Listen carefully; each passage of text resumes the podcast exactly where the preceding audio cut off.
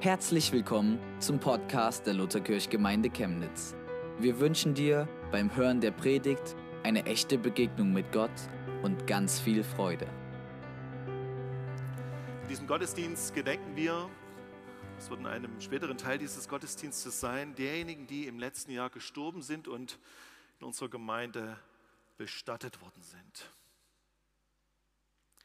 Wenn Sie heute Morgen hierher gefahren sind und zufällig über die Reichenhainer Straße gefahren sind oder auch heute Nachmittag, da werden wir erleben oder wird man sehen, dass viele Menschen an diesem Tag nochmal auf dem Friedhof gehen.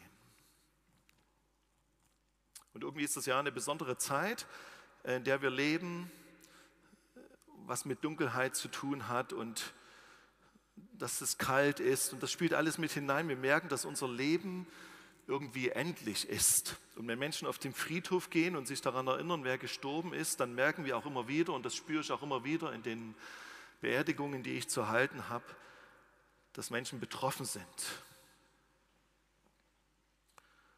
Und dass man sich dann zu bestimmten Zeiten wirklich mit dem Tod beschäftigt.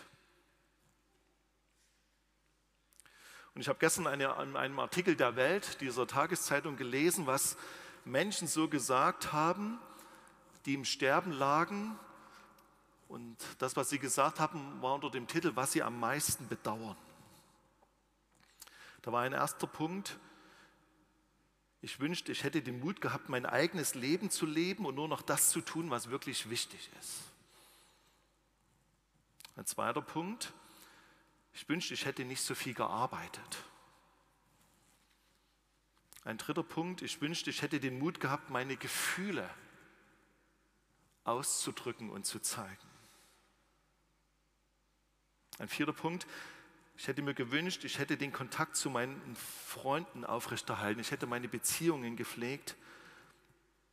Und ein fünfter Punkt, ich wünschte, ich hätte es mir erlaubt, glücklicher zu sein. Das waren so die Punkte, die eine Frau aufgeschrieben hat, die Menschen, die in einem Sterbeprozess waren, begleitet haben. Aber an diesem Sonntag gedenken wir nicht nur der Toten, beiläufig oder zwangsläufig hieß er früher so, das ist der sogenannte Totensonntag, sondern dieser Tag hat ein ganz anderes Gepräge, sondern, oder ich würde es so nennen, und so wird er auch in der, im Kirchenjahr benannt, Ewigkeitssonntag. Und das hat mich dazu gebracht, nochmal über, also nicht, dass ich noch nie drüber nachgedacht habe, aber verstärkt mal drüber nachzudenken, wie ist denn das mit der Ewigkeit? Auf immer und ewig. Kannst du mal zurückmachen. Auf immer und ewig. Was bewegt Menschen, wenn sie an die Ewigkeit denken? Was beschäftigt sie? Wie stellt ihr euch zum Beispiel die Ewigkeit vor? Wenn ich da eine Umfrage machen würde in der Gemeinde, da würden vermutlich biblische Sachverhalte zur Sprache gekommen und auch Sachverhalte, die wenig biblisch sind, aber die irgendwie in Tradition und Gedankengut von Christen eingegangen sind. Und wenn man Menschen fragen würde, die überhaupt keine Ahnung von irgendwelchen christlichen Hintergründen haben, da würden ganz unterschiedliche Dinge herauskommen. Da ist zum Beispiel das Ende einer Trauerfeier. Ein alter Mann steht vor dem offenen Grab seiner Frau.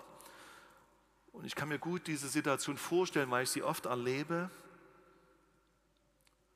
Und sagt mit leiser Stimme, ich komme bald zu dir. Oder vielleicht haben manche von euch schon ein Lied von einem gewissen Schlagersänger Andreas Galapier oder Galapier, wie er ausgesprochen wird, gehört. Das ist so ein österreichischer Schlagersänger, der ziemlich erfolgreich ist. Und da habe ich dazu gelesen, in großen Hallen steht der urtümliche Barde mit seiner Gitarre vor einem Lichtermeer leuchtender Handys und spricht tausenden weinenden Fans aus dem Herzen, wenn er vom Sterben spricht. Vom Abschied nehmen und davon, dass es weitergeht. Dieser Schlagersänger hat Schwieriges erlebt. Er hat erlebt, wie sich sein Vater oder hat mitbekommen, wie sich sein Vater getötet hat und seine Schwester hat sich daraufhin zwei Jahre später vor dem Elternhaus mit Benzin übergossen und, und verbrannt. Und er sagt, wenn dein Herz aufhört zu schlagen und du auf zu den Engeln fliegst, da hab keine Angst, dann lass dir einfach sagen, weil es gibt was nach dem Leben, du wirst schon sehen. Ich habe das jetzt nicht in dieser urtümlichen österreichischen Sprache gesagt, aber das ist, was dieser Schlagersänger Andreas Galabieder dort singt. Und tausende Menschen hören ihm zu und sind berührt von dem, was er dort singt. Und da fällt mir zum Beispiel ein, ein Vers ein aus der Offenbarung 21, Vers 4. Dort heißt es, und Gott wird abwischen alle Tränen von ihren Augen und der Tod wird nicht mehr sein, noch Leid, noch Geschrei, noch Schmerz wird mehr sein, denn das Erste ist vergangen.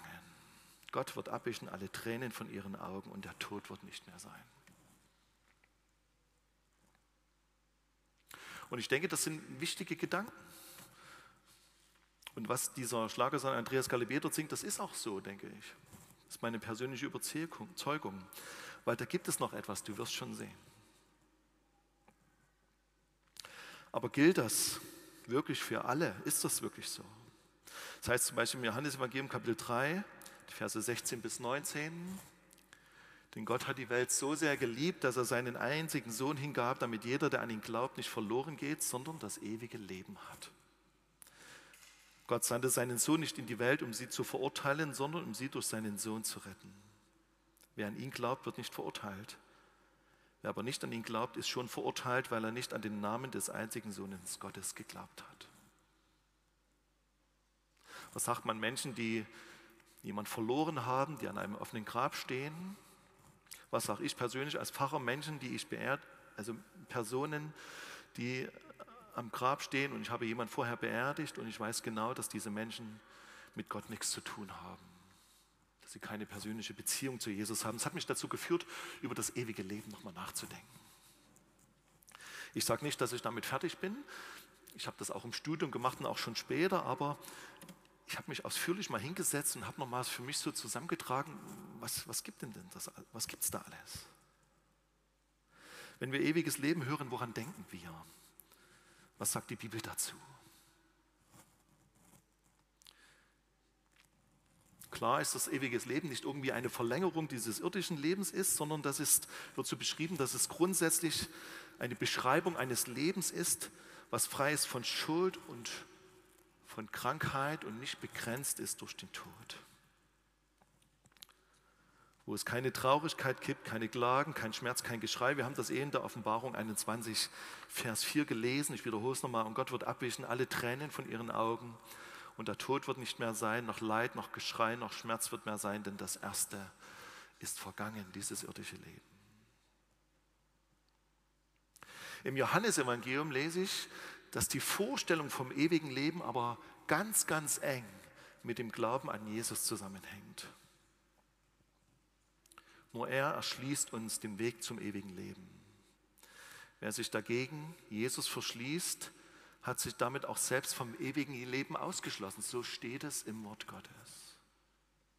Das habe ich eben auch schon mal erwähnt, diese Bibelstelle aus Johannes 3, die Verse 16 bis 18. Können Sie nochmal nachlesen, denn Gott hat die Welt so sehr geliebt, dass er seinen einzigen Sohn hingab, damit jeder, der an ihn glaubt, nicht verloren geht, sondern das ewige Leben hat.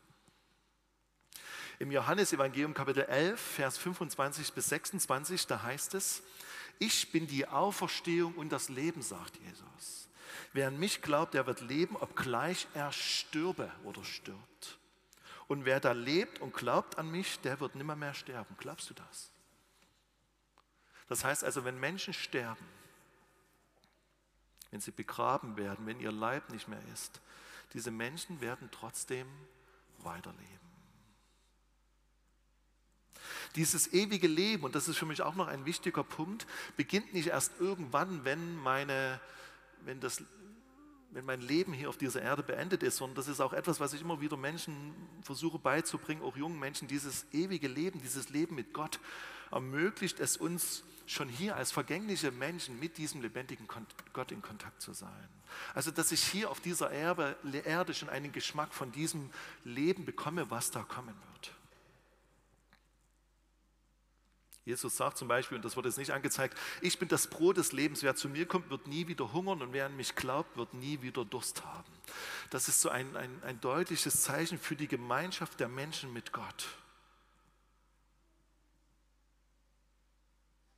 Im Johannesevangelium wird zum Beispiel auch das Bild vom Haus des Vaters gebraucht, in dem viele Wohnungen sind.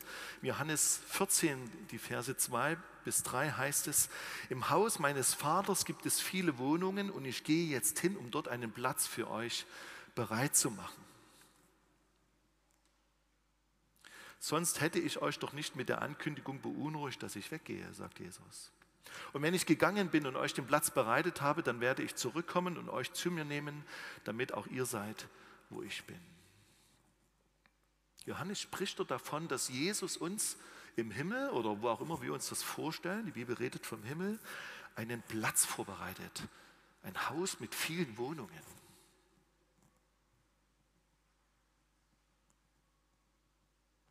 Der Apostel Paulus, der unterstreicht in seinen Briefen an ganz vielen Stellen vor allem die Verbindung zwischen dem ewigen Leben und dem Geschehen von Kreuz und Auferstehung.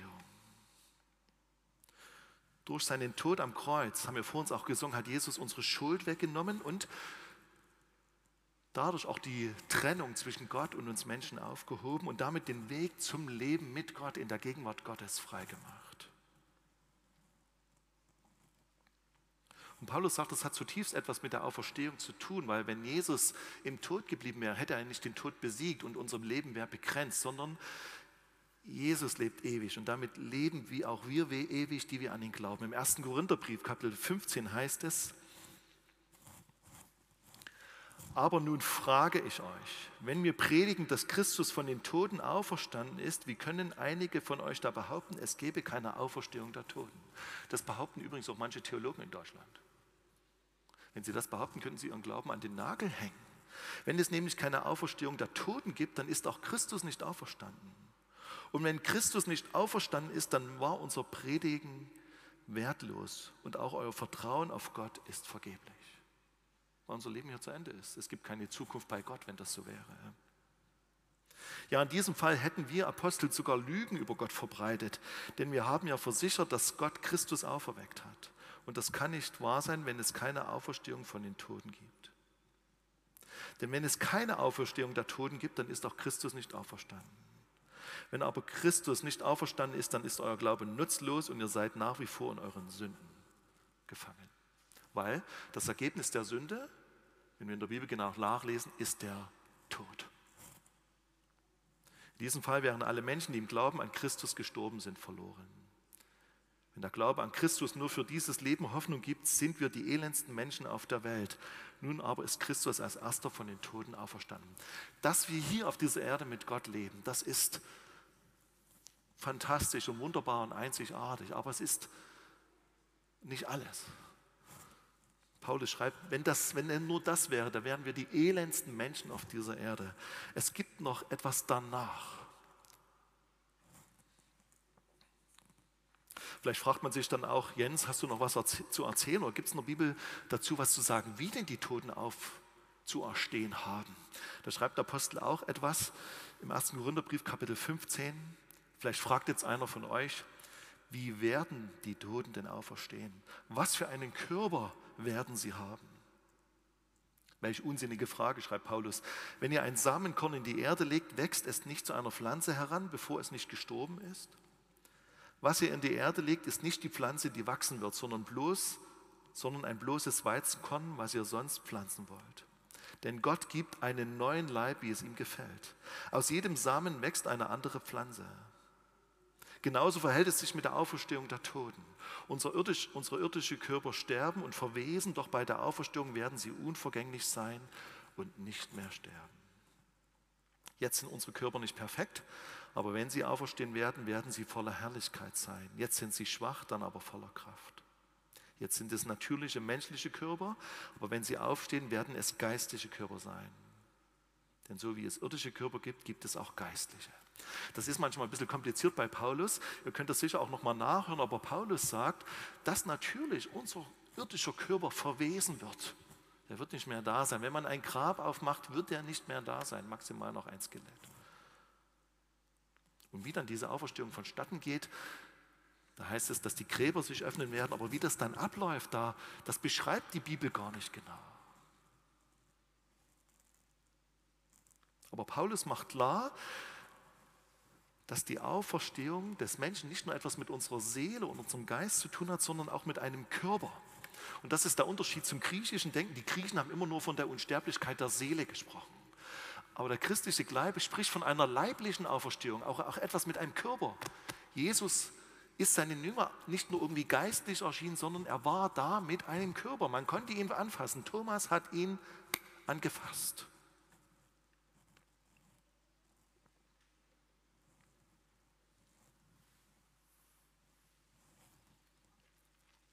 Diese Auferstehung der Toten bezeichnet den Moment des Eingangs in dieses ewige Leben.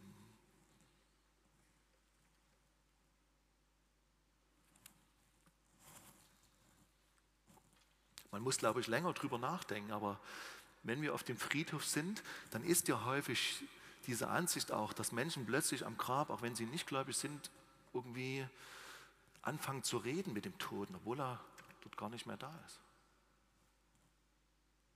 Dass eine tiefe Sehnsucht, ein tiefes Ahnen vielleicht, dass es da noch etwas geben muss, was danach kommt.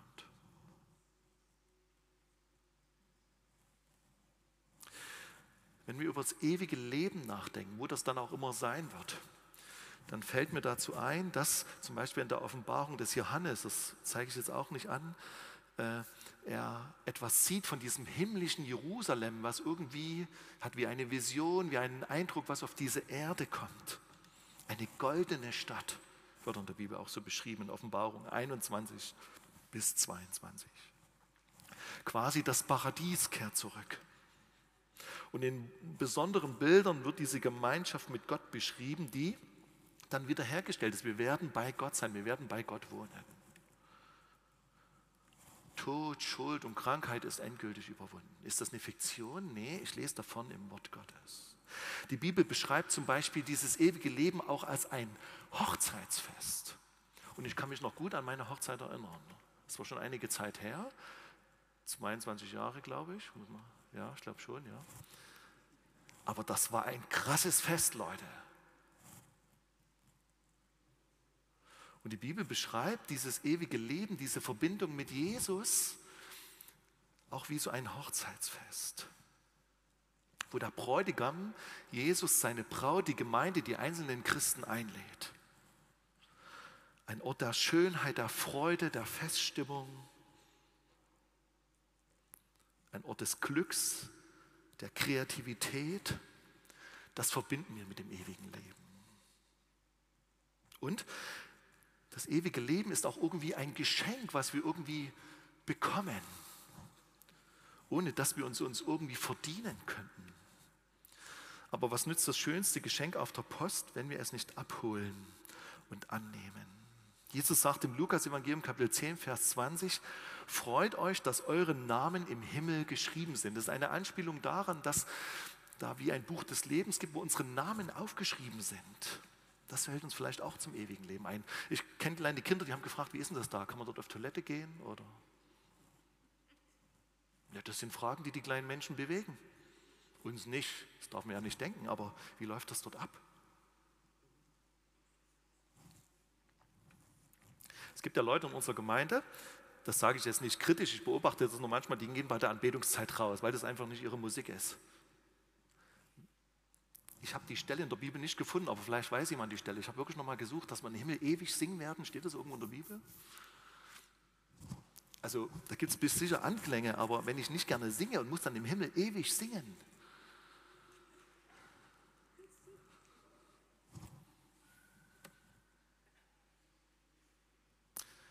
Das ewige Leben ist ein Geheimnis. Aber es finden in der Bibel immer wieder Punkte, die dieses ewige Leben beschreiben. Jesus unterstreicht immer wieder, dass das Leben, dieses Leben nach der Auferstehung als, als ein ganz anderes Leben zu beschreiben ist als unser irdisches Leben und mit unseren irdischen menschlichen Vorstellungen überhaupt nicht vergleichbar ist. Das wird zum Beispiel deutlich, als Jesus im Markus Evangelium Kapitel 12, Vers 24 mit den Sadduzäern diskutiert. Das war eine Priestergruppierung im Alten Testament und die haben zum Beispiel nicht an die Auferstehung geglaubt.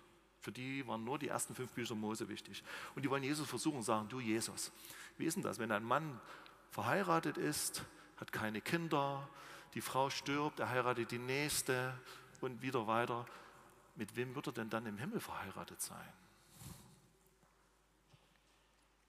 Da sagt Jesus, Markus 12, Vers 24, Jesus erwiderte gegenüber den Sadduzäern, und vielleicht ist das jetzt für manche schwierig, was sie hören, aber das steht in der Bibel.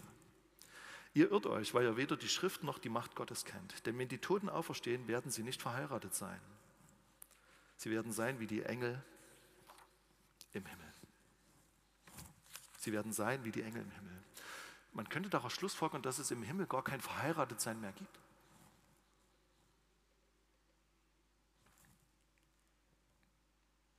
Jesus beschreibt das ewige Leben auch immer mit dem Reich Gottes. Es gibt viele Bibelstellen, die das Reich Gottes beschreiben und wie Menschen Sehnsucht haben nach diesem Reich. Da ist zum Beispiel, fällt mir ein, dieser Bauer, der auf einem, oh nee, dieser Kaufmann, der eine wunderbare Perle sucht und er findet er sie, das ewige Leben, das Reich Gottes und verkauft alles in seinem Leben, nur um diese eine Perle zu bekommen.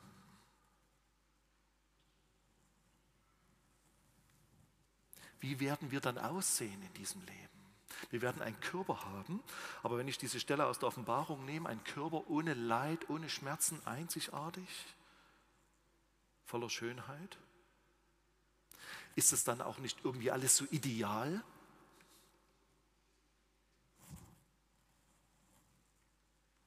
Ich glaube nicht, dass ich alle Dinge, die das ewige Leben betrifft, erfasst habe. Ich glaube, wir werden Gott sehen, Jesus sehen, erkennen, dass Jesus wirklich da ist. Wir werden etwas von dieser Liebe, von der wir vielleicht theoretisch immer geredet haben auf dieser Erde und die wir vielleicht manchmal so ein bisschen erfahren haben, die wird uns deutlich werden. Und wir werden wie hineingenommen, so stelle ich mir das vor, so in einen Liebesstrom. Es gibt ein Kinderbuch, nicht wie bei Räubers. Da ist die Rede von einem Räuberjunge Tom und der ist wie bei diesem Königssohn zu Hause und da heißt es drin, dass er wie, wie angezogen worden ist von dieser Liebe des Königssohnes, von Jesus ewiges Leben. Aber wenn wir über das ewige Leben nachdenken, dann gibt es einen zweiten wichtigen Punkt, den habe ich überschrieben mit Gericht Gottes. Steht in der Bibel an ganz vielen Stellen, dass wir Rechenschaft ablegen werden müssen für unser Leben. Und am Ende des Kirchenjahres erinnert man sich daran, dass Menschen gestorben sind, wie ihr Leben verlaufen ist. Es gibt doch manchmal solche Methoden, dass man überlegt, okay, was müsste auf meinem Grabstein stehen? Was sollten Leute über mein Leben, was irgendwann mal zu Ende ist, sagen? Jesus hat immer wieder versucht, in Gleichnissen deutlich zu machen, dass wir Menschen eine Verantwortung haben für unser Leben und dass das, was wir hier tun, dass das eine Auswirkungen hat auf die Zeit nach unserem irdischen Leben. Und er mutet uns manchmal mit drastischen Worten zu, über unser Leben nachzudenken und das an uns heranzulassen, dass wir auch Rechenschaft ableben müssen über das, was wir gesagt, getan und gedacht haben. Das heißt zum Beispiel in Offenbarung 20, die Verse 11 bis 15. Und ich sah einen großen weißen Thron und den, der darauf sitzt. Die Erde und der Himmel flohen vor seiner Gegenwart, aber sie fanden keinen Ort, um sich zu verbergen. Und ich sah die Toten, die Großen und die Kleinen vor Gottes Thron stehen. Und es wurden Bücher aufgeschlagen, darunter auch das Buch des Lebens. Und die Toten wurden nach dem gerichtet, was in den Büchern über sie geschrieben stand, nach dem, was sie getan hatten. Das Meer gab die Toten her, die darin waren, und der Toten, das Totenreich gaben die Toten her, die in ihnen waren. Sie alle wurden nach ihren Taten gerichtet. Und der Toten, das Totenreich wurden in den Feuersee geworfen. Das ist der zweite Tod, der Feuersee. Und alle, deren Namen nicht im Buch des Lebens geschrieben standen, wurden ebenfalls in den Feuersee geworfen. Das sind drastische Worte. Wie soll man sich das vorstellen? Ein See voller Feuer. Die Hölle. Ja, die Bibel schreibt davon. Sie schreibt von einem Ort der Gottesferne. Einem Ort, an dem Menschen wissen, dass es Gott gibt, aber wo es keinen Kontakt gibt mit Gott. Können wir uns das vorstellen? Kriegen wir das zusammen mit unserem Bild vom liebenden und barmherzigen Gott? Das heißt im Römerbrief Kapitel 6, Vers 23, denn der Lohn der Sünde ist der Tod. Das unverdiente Geschenk Gottes dagegen ist das ewige Leben durch Christus Jesus, unseren Herrn.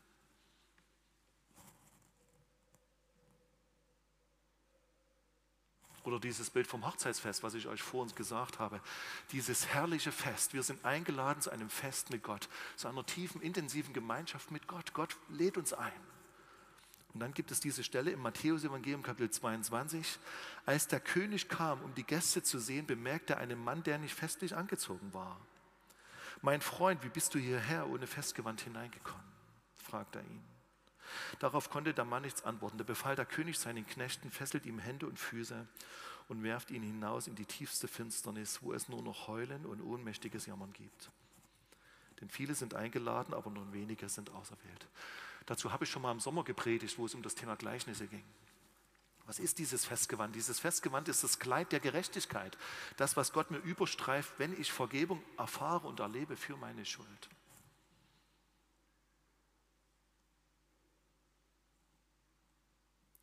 Hat dieser Gedanke des Gerichtes in unserer Theologie, in unserem Glaubensleben eine Verankerung? Oder leben wir vielleicht manchmal eher so, Jesus segnet mein Leben. Vielleicht wie dieser reiche Grundbesitzer, der eine besonders gute Ernte gehabt hat und jetzt überlegt, was er tut, baut sich größere Scheunen. Er weiß gar nicht, wo er alles unterbringen soll. Und sagt zu sich selbst, gut gemacht, jetzt bist du auf viele Jahre versorgt, gönne dir Ruhe, iss und trink nach Herzenslust und genieße das Leben. Kein Wort von Gott. Aber Gott sagt zu ihm, du Namen, noch in dieser Nacht werde ich dein Leben von dir zurückfordern. Wem gehört dann dein Besitz? Und Jesus schloss dieses Gleichnis, so steht es mit allen, die für sich selbst Besitz aufhäufen, aber bei Gott nichts besitzen. Jesus mutet uns den Gedanken des Gerichts zu, dass wir gerichtet werden für unser Leben. Warum tut er das? Ich glaube zutiefst, weil sein Ansinnen zutiefst diese Sehnsucht ist nach einer ewigen Gemeinschaft mit seinen Geschöpfen, weil es ihm das Herz zerreißt, wenn Menschen von Gott überhaupt nichts wissen wollen, wenn sie ihn ablehnen. Man könnte auch sagen, es ist Ausdruck seiner Liebe. Dann würden andere sagen, also Jens, wenn es Ausdruck seiner Liebe wäre, dann würde er sich über alle erbarmen. Ja, Gott ist auch Konsequenz und Gott und Schuld und Gott und Gottes Ferne passen irgendwie nicht zusammen. Gott mutet uns zu, dass wir über unser Leben nachdenken. Wir stehen kurz vor der Adventszeit. Die Adventszeit ist keine Zeit, wo man schon anfängt, Stollen zu essen. Kann man gerne machen. Ich habe gestern auch Stollengeschenk gekriegt, schmeckt auch lecker. Aber die Adventszeit ist eine Zeit, genau wie die Passionszeit, wo man sich über sein Leben nochmal Gedanken macht. Das ist clever eingeplant von den Planern des Kirchenjahres. Das Kirchenjahr steht nicht in der Bibel. Aber es ist gut, regelmäßig darüber nachzudenken, wie ist denn meine Beziehung mit Gott? Und Gott will nicht, dass wir dann irgendwo rumpulen und suhlen und sagen, wo ist denn irgendwo noch Schuld in meinem Leben, sondern Gott wird uns das schon zeigen, definitiv. Aber er fordert uns heraus, unser Leben zu reflektieren. Und alle Diskussionen, die es darum geht, wo man sagt, also Jens, das kann ich mir nicht vorstellen, dass es ein Gericht gibt, dann sage ich, doch kann ich mir vorstellen, und ich will da auch überhaupt nicht hochnäsig sein, aber es steht in der Bibel im Wort Gottes und das will ich nicht wegkürzen und auch nicht wegdiskutieren mit irgendeinen theologischen Winkelzügen. Das heißt im Psalm 9, Vers 9, Gott wird den Erdkreis richten mit Gerechtigkeit und die Völker regieren, wie es recht ist. Ich habe gefunden im Internet, wenn Gott dem Menschen seine Todverfallenheit vor Augen führt, wenn uns bewusst wird, dass wir sterben werden, dann hört unser Leichtsinn auf. Weil uns neu bewusst wird, dass unser irdischer Tod eine Folge der Trennung von Gott ist. Ich erinnere an diese Geschichte aus dem Alten Testament von Adam und Eva. Wir werden nicht mehr ewig leben, weil wir uns von Gott getrennt haben. Der Autor schreibt, diese Einsicht lässt mich nicht in Schwermut, Schwermut verfallen, sondern hilft mir zu einem bewussten Leben mit Gott. Also ewiges Leben, das Gericht Gottes was sollten wir nun tun? Ich komme zum Schluss. Klug werden. Lehre uns bedenken, dass wir sterben müssen, auf dass wir klug werden. Steht im Psalm 90, Vers 12.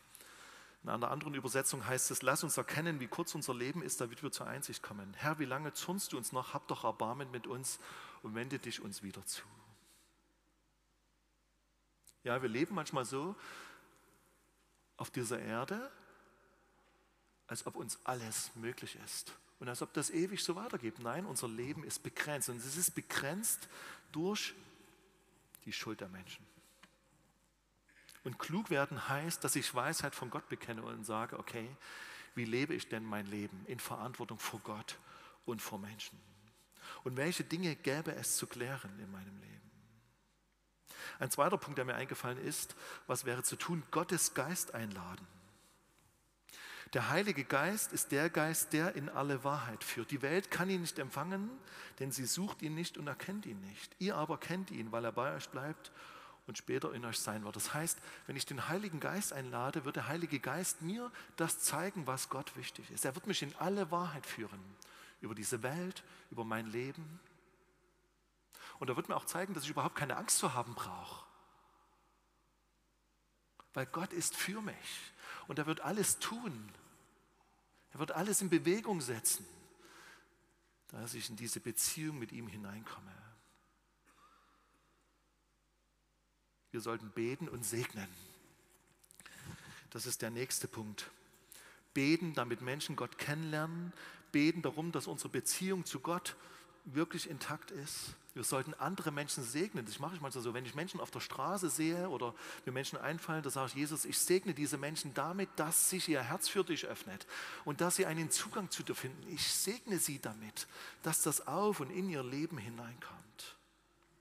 Paulus schreibt im 2. Thessalonischer Brief, Kapitel 3, Vers 1, zum Schluss bitte ich euch, liebe Brüdern, Klammer auf, Schwestern, Klammer zu, für uns zu beten. Betet vor allem, dass die Botschaft Gottes sich rasch ausbreitet und überall, wo sie hinkommt, gut aufgenommen wird, so wie es bei euch der Fall war.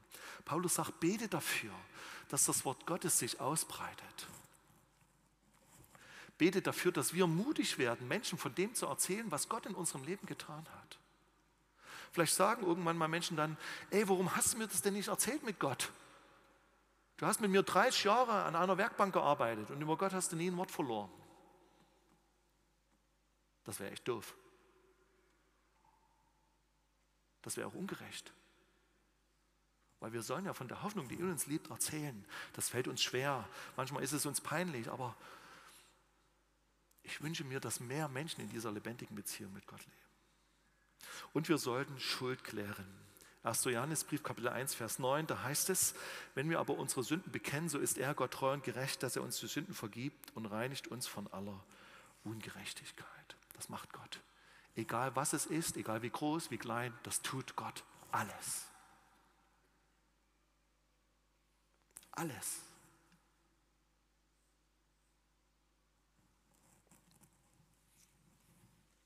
Selbst dieser Mann, der mit Jesus daneben am Kreuz hing, selbst Jesus hat gesagt, ich denke an dich, wenn ich heute in dein Reich eingehe. Das war kein großartiges Schuldbekenntnis noch, sondern das war einfach nochmal ein Gespräch zwischen Jesus und diesem Menschen. Das Nachdenken über die Ewigkeit, über das Gericht Gottes hat mich neu ermutigt. Die Angst und die Bedenken, die ich manchmal habe, ich habe dann nicht ganz so viel Bedenken und ganz so viel Ängste, aber die ich manchmal habe, um Menschen von Gott zu erzählen, da etwas offensiver zu sein. Nicht aus einer hochnäsigen Haltung heraus sagen, ich wüsste es oder ich habe es begriffen, nein, sondern aus dem drängenden Wunsch in mir, dass Menschen in diese lebendige Beziehung mit Gott kommen. Deswegen hat Jesus auch den Missionsbefehl gegeben, dass wir zu allen Völkern gehen sollen und Menschen zu Jüngern machen sollen. Gott macht alles neu, davon bin ich fest überzeugt. Gott hat kein Gefallen am Tod des Gottlosen, lese ich im Alten Testament im Propheten Hesekiel 18, Vers 23. Da heißt es, oder habe ich etwa Gefallen am Tod des Gottlosen, spricht Gott der Herr, und nicht vielmehr daran, dass er sich von seinen Wegen bekehrt und lebt? Das ist die Sehnsucht von Gott. Und wenn wir auch heute über Tod nachdenken müssen, wenn wir uns einer Trauer gewiss werden, die noch vielleicht in unserem Leben ist, wenn wir auch uns von Menschen verabschiedet haben, wo wir nach diesen biblischen Befunden sagen müssen, ich weiß gar nicht, ob ich die nochmal wiedersehe, dann sagt Gott im Propheten Jesaja, Kapitel 66, Vers 13, ich will euch trösten wie eine Mutter ihr Kind. Ich habe dieses Jahr einige Menschen, einige Menschen beerdigt, nicht so viele wie der Dieter früher. Dieter hat früher über 80 Menschen beerdigt und der Joachim bei mir waren es ich, nur 13. Das heißt nicht, dass weniger Leute sterben, aber weniger Leute lassen sich christlich bestatten. Die werden irgendwo verscharrt.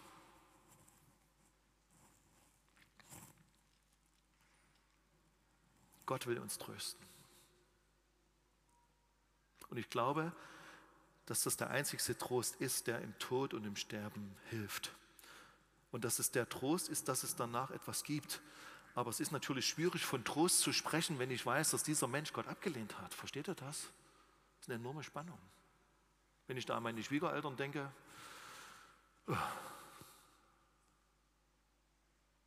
ich weiß nicht, wen ihr kennt aus eurer Familie, eure eigenen Kinder. Das ist eine ungemeine Spannung und die kann man irgendwie nicht wegdiskutieren, die müssen wir auch aushalten.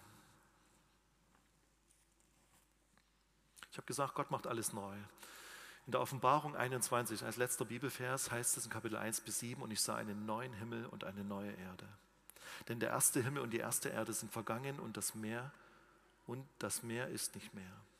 Und ich sah die heilige Stadt, das neue Jerusalem von Gott aus dem Himmel herabkommen, bereitet wie eine geschmückte Braut für ihren Mann.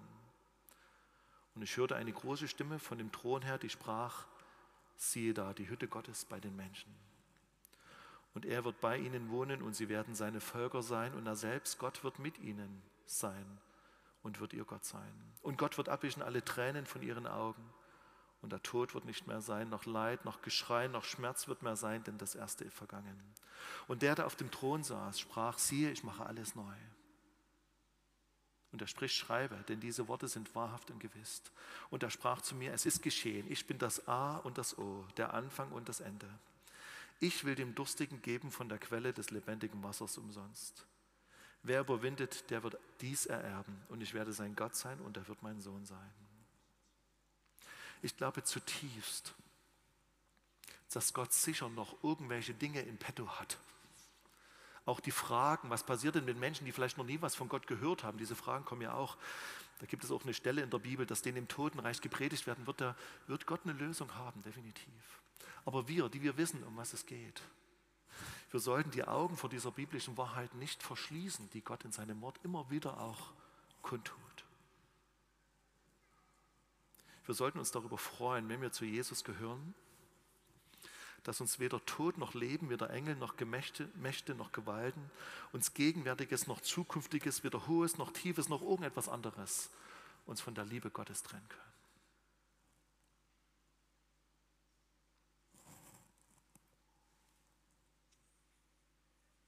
Wir sollten uns darüber freuen, dass unsere Namen im Buch des Lebens geschrieben sind. Und wenn heute jemand hier ist, der das nicht weiß oder sich dessen nicht sicher ist, dann bitte ich da zu bleiben und nach dem Gottesdienst zu mir zu kommen. Und dann beten wir gemeinsam, dass dein Name im Buch des Lebens steht. Dass du heute hier in diesem Gottesdienst zu Jesus Ja sagst. Und weil plötzlich Dinge in deinem Leben aufgewirbelt werden, wo du sagst, ah, die müsste ich mal nochmal klären, dann fange die an zu klären. Melde dich beim Seelsorgedienst an oder ruf deinen Pfarrer an und melde dich zur Beichte an. Und bekenne diese Dinge vor Gott und vor Menschen und lasst uns gemeinsam beten. Das sind alles Dinge, die mich an diesem Tag bewegen, an einem Tag, wo der Toten gedacht wird, wo wir darüber nachdenken, ob es eine Ewigkeit gibt und wenn ja, wie diese Ewigkeit aussieht. Und innerlich merke ich, dass in mir eine, eine tiefe Sicherheit und ein tiefer Frieden einkehrt, weil ich weiß, dass mein Leben in der Hand Gottes ist. Und ich wünsche, und das ist mein Gebet, dass wir als Gemeinde ein Ort werden, wo das Menschen erleben, diese Sicherheit und diesen Frieden, der von Gott kommt. Und ich bete euch, dass ihr in der kommenden Woche zum Beispiel für den Alpha-Kurs betet. In dieser Woche endet der Alpha-Kurs in unserer Gemeinde. Die Menschen schreiben in dieser Woche einen Brief an Gott. Nicht zu verwechseln mit dem Brief an Weihnachtsmann, den es manche Kinder schreiben, nein, sondern einen Brief an Gott. Den kann man natürlich nicht Gott zusenden, sondern eine Reflexion unseres Lebens. Und sie machen sich dort bewusst, wo ist Schuld in meinem Leben, wo sind Ängste, Zweifel und Verletzungen. Und sind diese Woche am Mittwoch herausgefordert, ihr Leben bei Gott festzumachen. Und ich bitte euch, dass ihr dafür betet, dass sie das tun, dass sie nicht abgehalten werden.